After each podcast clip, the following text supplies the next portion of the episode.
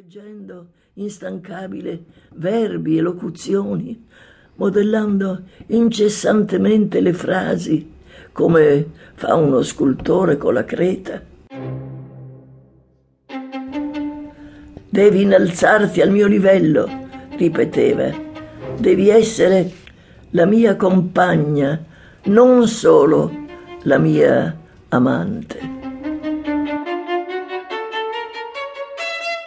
Questo voleva e questo faceva, mettendomi in mano Shakespeare, i tragici greci, filosofi tedeschi, tutta quell'indigesta genia di predicatori che sanno di vuoto e di vento, quelli che non hanno mai capito di cosa è fatta una donna quelli che non si sono mai chinati su una culla, quelli che di un sorriso di bimbo non si sono mai curati, anche se lui, povero uomo, a modo suo, mi amava, come amava i figli che io gli avevo dato.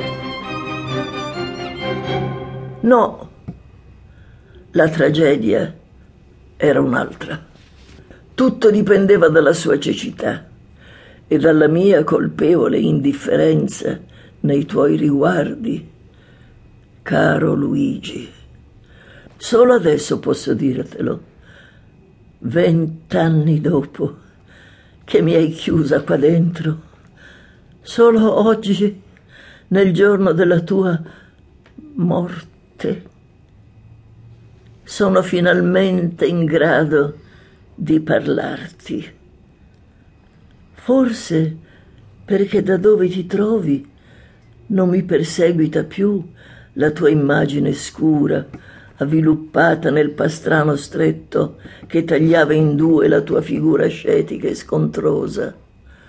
Oggi che i tuoi occhi non frugano più dentro i miei per bloccare l'atroce risacca del mio riso il riso di una pazza.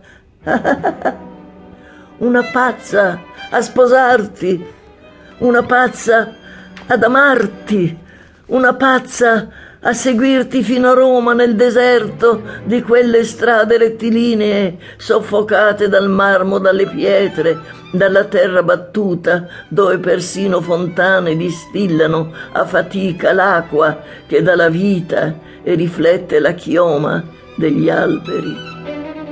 Dovevo rimanere con te a Girigenti, su quella terra rossa, fatta della lava di vulcani estinti.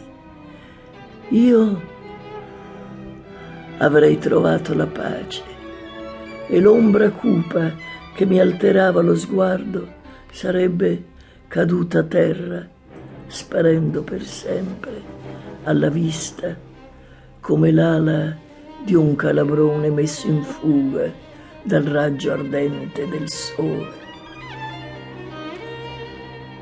Perché non siamo rimasti là, tu ed io, nella nostra terra, tra le colonne verdi dei fichi d'India e il respiro calmo del mare? Fosse nato là e non tra i muri spessi di via Sistina, il nostro Stefanuccio, dagli occhi azzurri come un cielo d'aprile.